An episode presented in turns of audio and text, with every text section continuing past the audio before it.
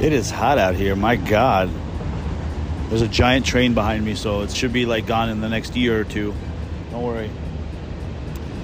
While that's going on, I'll leave you a text message I got from a coworker last night. And this is why I always say that the truth can't write this shit. I, mean, I can't make this stuff up. I really can't. Like if if I was to recreate a day, or actually, you see what I'm saying?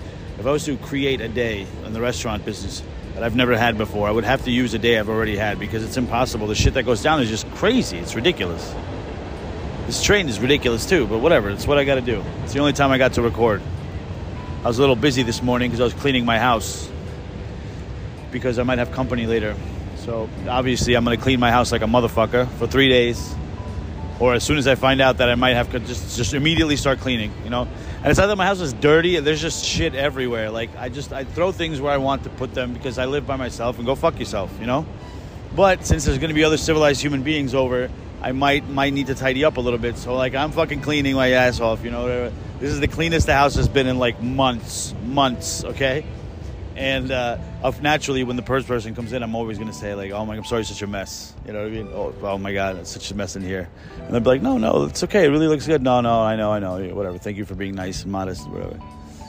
So the text message from my colleague last night goes like this: Desserts are closing, and there's t- tables still left to order. There's going to be a fight. Not a physical fight, but almost servers that have worked there for 30 years that have made their own desserts. You see, the servers used to make their own salads where I work because we used to not do that. Fuck you. You know, you make them. You make it. Like the food runner said to the chef one day, you run it. that was good. Anyway, so they used to make their own salads. So the, ones that have been there for like over a decade, 15 years, whatever, they, they know exactly what, what it is. They know how to make it. They've done it before. They just don't feel like doing it now because now we switched over back to normalcy and the servers don't make their that's now the servers get to do basically absolutely nothing and just fuck up the tickets. That's what they do. Anyway. So like so this guy is yelling at this pastry girl. You know he's poor girl. She has, it's her first week on pastry. She's normally on salads. Somebody went on vacation you know presto change her. She's on pastries it's not hard but she was finished there was no tables there was no resos for like 45 minutes she was fucking done you know what i mean she's packing up to go this guy's yelling at her you know, uh, she should, you know, the back of the house. Then I was yelling at me. The back of the house, she has to check out with someone. She can't just leave. You know, I was like, well, why don't you tell her that you have a couple of tables left to, left to order? It's not my job to go informing the staff that I have served. You know, I was like, it's not your job to fucking put in no hot plates when you need two hot plates too, isn't it? You dick. It, it's a wash. Consider it a wash. And she did check out. She checked out with me. I told her to go home. Why didn't you tell me there were tables? Is it my job to go and check on you now? You know, just flip it right back on them. These servers, man, they're, they're slick because you know that's what they do. They talk. So like now he's yelling, and I was like, just make the fucking coconut cream pie and get out of my face, my guy. Just Jesus Christ. I almost threw the shit at him. You know what I mean? Because the guy probably knows how to make it better than I do because he's made more of them than I have because I don't work pastries. I know how to make them, obviously. I went to culinary school, thanks very much. He probably doesn't know how to make them, but putting them on a plate is really not that complicated. Chimpanzee can definitely do this without being able to read or without like having any kind of like basic arithmetic skills. Like typical chimpanzee, pluck them out of the jungle, put him in the thing, tell him to put the coconut, eat, to have him eat as much caramel syrup as he wants first. Then he, when he gets his fill, then you give him another bottle, you tell him to put that one on a plate, then you put the thing on, you put the ice cream on top. That's it. It's simple. It's really simple. That's why we make it so chimpanzees can do it. Or robots, I guess. I don't know if you heard about this one. This is a guy called Flippy. Flippy is a robot that cooks fry. He works fry by himself, like solo, solo dolo. He gets tickets, you know, you tell him what to do and he makes it. You, and then there's another robot. Um, I don't remember which one, what, what, this one's name is, but like something along the lines of Flippy or Dippy or some shit like that. And this one supervises Flippy. So like he's a robot that walks around and makes sure the other robots do their jobs. I am shitting you not. It's called Miso Robotics. It just went public. Look it up. I wouldn't invest in them because they're a smaller company than some of the bigger ones like Boston Dynamics, which those, those guys have like the, the robot dogs and shit from uh, what's that? The, the black uh, the Black Mirror uh, episodes.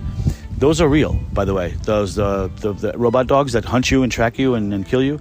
Yeah, they're real. They exist right now, today. T- today in New York, in Jersey, wherever the fuck you want to put them, they'll put them. All you have to do is fly a helicopter over, drop off a couple packages, and you got yourself a team of hunting dogs that will fuck you up. But we're not going to do that because we're nice. We're just going to put them and make them put them on fry. That's not going to piss them off, right? so Google's AI, Google has an AI that's called LaMDA and it's like the smartest uh, artificial intelligence, one of the smartest there is. It has to be encompassed within a like the particle collider almost to mimic the neuron the neuron neurons of the human brain. So it's not just like a computer in a box. It's got like this whole big complex and shit, and it's it's really really complicated thing. It, the billions of thoughts per second or whatever the fuck it is. Anyway, there's a test now to see how to determine whether a robot is now sentient, which is like self-aware, so to speak, like Skynet, or it's still a robot. And the way is to do is if you chat with it, if you can tell that it's a person, then you know you know it's a person. And if you can't tell that it's a person, then, then the thing is sentient. So this guy's been talking to LaMDA, this technician who Google, by the way, has suspended with pay because he breached confidentiality. He um, says that the sentient LaMDA has the consciousness of a nine-year-old child. So it's growing, it has feelings, emotions, it can feel jealousy, pain, hatred, but it's also got the infinite knowledge of all the human race, you know, put together. Because essentially that's what the internet is. It's, it's everything we've ever known, bullshit and true, by the way, all in the same spot. So all you have to do is tell, tell a robot to peruse that and then just equally, you know, so it doesn't just stay on like fucking Pornhub the whole time like we do. So it, you know, just peruse the whole internet, get all the information you can, and then you know do do what you will with it. You know, react, so to speak. And you'd be surprised at how simple the programming is for this thing, because it's like it's like one of those things like it took me 20 seconds to make it, but it took me 50 years to learn how to make it in 20 seconds. It's one of those things. So it's like it's a simple program that essentially runs the whole thing because it's a simple command to just learn, learn, adapt, and you know memorize, so to speak. So you could it, it can reference things. It could you know, but it's not. It's more of a research robot than what I'm talking about. This thing is like it's got a personality, like a soul almost. I mean, not a the- realistic soul, but if it could feel all the emotions, right? And it can't smell yet, but you could probably program it to detect certain chemical things in the in the air, so it could give a sense of quote unquote smell or taste. If it could start doing that, then we're going to be all screwed real soon.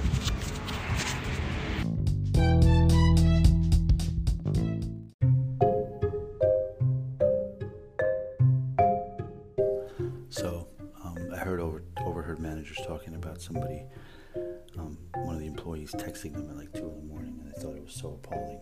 Uh, you work in the restaurant industry. If somebody texts you at two in the morning, you find that appalling. You shouldn't be working in the restaurant industry because I do that. Like I don't understand. I understand that you know you're not supposed to harass your workers about work, but I don't really text them about work. I text them about other shit. And like today, this girl, I was uh, I was talking to her and she got me good. She goes, she goes, yeah, you ever heard of the um, these aliens? They found a new race. And I was like, what race? And she's like, Sagandis. And I was like, Sagandis? And I'm fucking whipping out my phone, looking at fucking, trying to look up Sagandis aliens. She's like, yeah, Sagandis nuts. And I was like, oh shit. So I immediately like texted one of my friends. Not one of my friends, but one of my colleagues. And he's um, very into this shit too. He's like, you know, he's, he's kind of new to this. So it's like all mind blowing to him. And I guess I shouldn't have made this joke, but I didn't let him linger it for too long. So I was like, yo, they found a spaceship. It's definitely not from Earth. It's from this alien race. He goes, I'm to check the news right now. And I was like, oh, shit. I was already in it, though. I couldn't stop. So I said, yeah, there's Sagandhi's alien. Sagandhi's nuts. And he was like, oh. And I could, like, almost, it was all through text messages. I could see his disappointment. It was fucked up. Like, the kitchen, I always said, you know, it's very, very similar to that of a pirate ship. It's, it's, everyone holds everyone else accountable. Some sometimes people have bad days.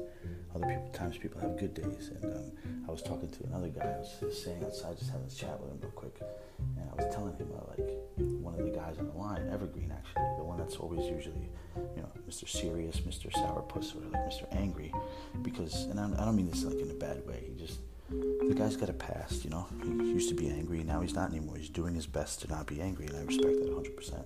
And he actually did something I wasn't sure originally why he was doing it. It was I thought he was maybe doing it because out of respect for everyone, which is the first thing I thought, and that's actually what it turned out to be. But then there was a part of me that thought maybe he was saying this thing to mock us, me, and other, the other chefs. So the line cooks they call each other chef. Everyone calls everyone in the kitchen chef. No matter what position you work, as long as you're working in the kitchen, you're going to be called chef by the chef, by everyone else. And at first, I thought it was like, oh, these guys are like mocking me, like anybody could be a chef. But then I realized that when today, when uh, Evergreen said something to the I he called sides, and Goliath cast was on sides, and he's like, you know, hey, did I pick up 81 already? And he's like, yes. He goes, thank you, chef. and I, I didn't look at get David Goliath. I didn't look at Goliath Goliath cast. I mean, but I could feel him like perk up almost, you know. And then I thought about it, and I was like, if he did this out of for like for mocking for mocking purposes, then it would have backfired. But if he did it out of respect, it would have paid him back threefold because it lifts the morale of the whole kitchen. And like, it's very easy to spread spread negativity because we're all carrying some sort of negativity from, from our day so far into work. For the most part, we try to come in in a good mood, and then shit happens that turns us the other way around. But sometimes we come in in a bad mood already, whereas sometimes we come in a good mood already. And then whatever happens to other shift can either perpetuate that or make it worse. So when you know when you're calling everybody a chef, you're giving them the idea that they are just as important, not as powerful, but just as important as you are. So everyone gets called chef, including myself. And then I in turn call everyone else chef if anybody walked into the kitchen that knew anything about restaurants at all, and we were all wearing the same shirt, they would know who the person in charge was because he'd be the person that everyone asks questions to. He'd be the person that's surrounded by all the employees asking them stuff, or he'd just be commanding stuff. And it's nothing, like I said, leaders don't get made, they're born. They walk into the lead. They don't promise to lead and then they do it, they just do it. So, Evergreen lifted the morale of the entire place. I was very proud of him. And he gave me two pointers when we were talking a while back about how I do things. And there's some things that I did that he didn't agree with, which was I never really say goodbye when I leave. If I don't close, I don't say goodbye, I just bounce. And my prerogative was don't tell the cooks when you're leaving because they know that if you're gone, they can start slacking off. You know, the, the drinkers that are drinking on the job lightly are now going to turn up the notch a little bit. You know, everyone's going to take a cigarette break at the same time. You know, shit like that. You know, when the, when, when the cat's away, the mouse will play, so to speak. So I don't say goodbye. I just leave. But he says that it's kind of disrespectful because you don't give him the acknowledgement of like, hey, thank you very much. You did a great job, and you leave. And to tell you the truth, I make mistakes probably more than anyone else because I have a lot of mistakes to make. So I try not to, but you know it happens. So I was cutting tuna for sushi because this is, this is a whole nother enchilada that I'm not going to get into in this specific particular episode because it's going to have its own episode of ranting about this bullshit new menu items that they put up. Who did it? Why did it? And it's just, just it's it's just ridiculous. But like I said, everyone makes mistakes. So he asked me to to get a bowl of ice for the tuna to keep the tuna on ice. And according to the health department regulations, as long as the tuna is being managed um, from from wherever it was, it's like negative, I mean not negative, but 39 degrees to 70 degrees. I have two hours to get that, and then after the two hours, it has to get to 40 degrees. You know, it can't be in the temperature danger zone for more than four hours. So it wouldn't have been because I was doing the tuna, you know, fast, but I did it anyway because he made a point.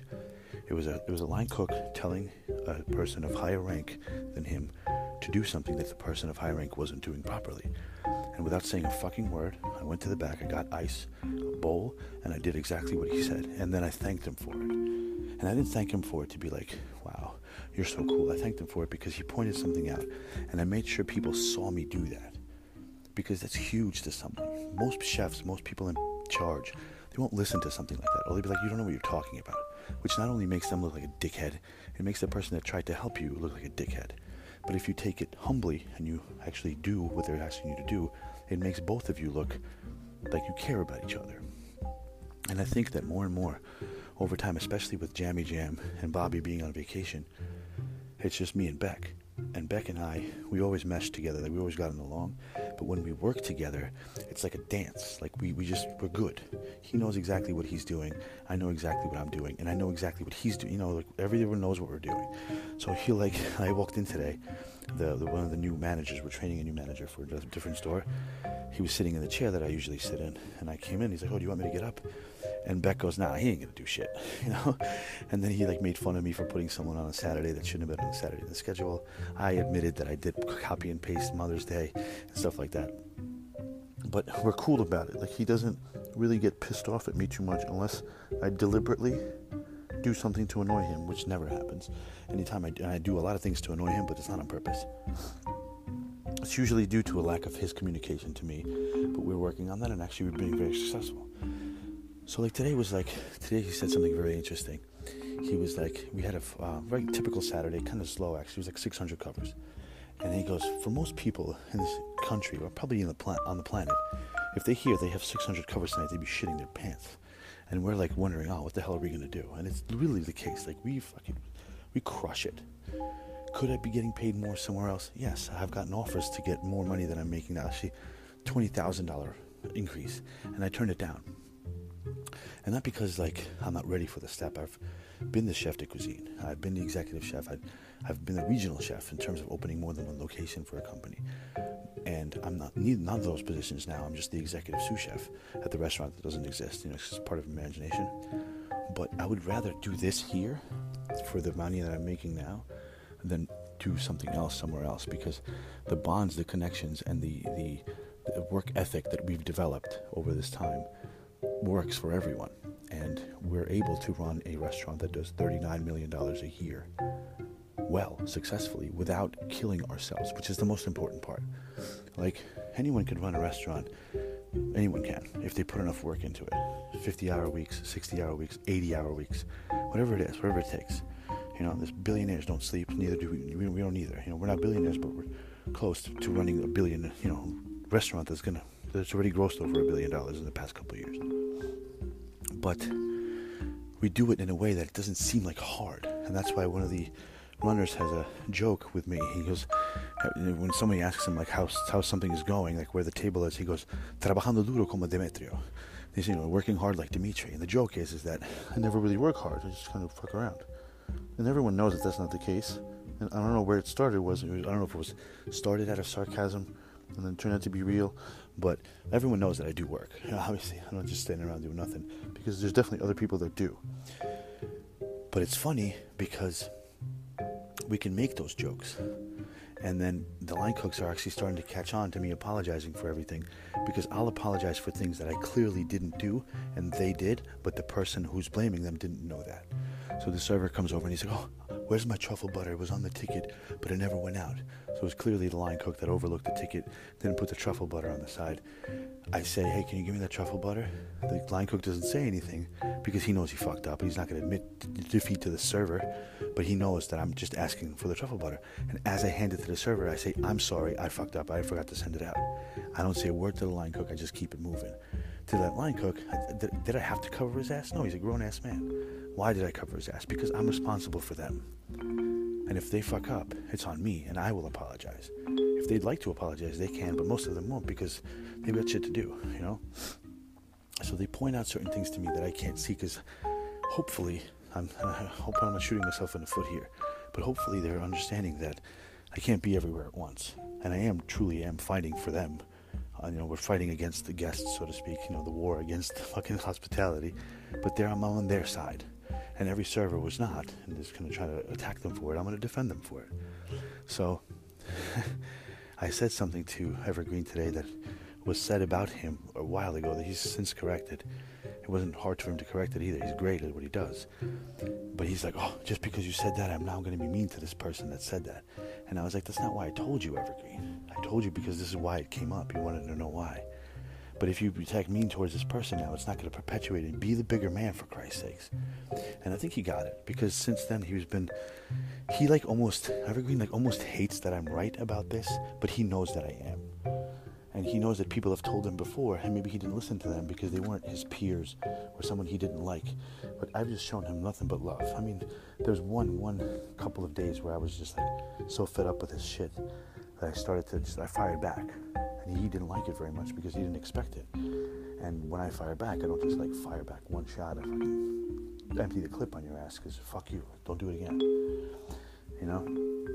So like the dishwasher doesn't pay attention, doesn't say behind you. And today he got burned. And uh, he looked, came up to me, he's like, "This guy burned me." And I was like, "Yeah, I know. I saw you. I saw him do it." He's like, "Why didn't you say anything?" And I was like, "He, you didn't say behind. How's he supposed to know you're behind him?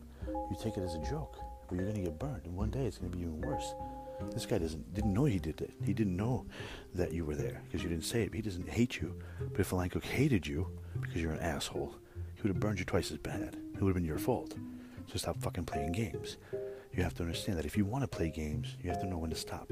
It's just a fine line, but still. So I guess basically what I'm trying to say is don't be a dick, period. Just in general, just don't be a dick. There's no reason for you to be a dick. If someone was a dick to you, that's still not a reason to be a dick back. In fact, it's an opportunity for you to show everyone, including yourself, more importantly, mostly yourself, that you are the bigger person. All right?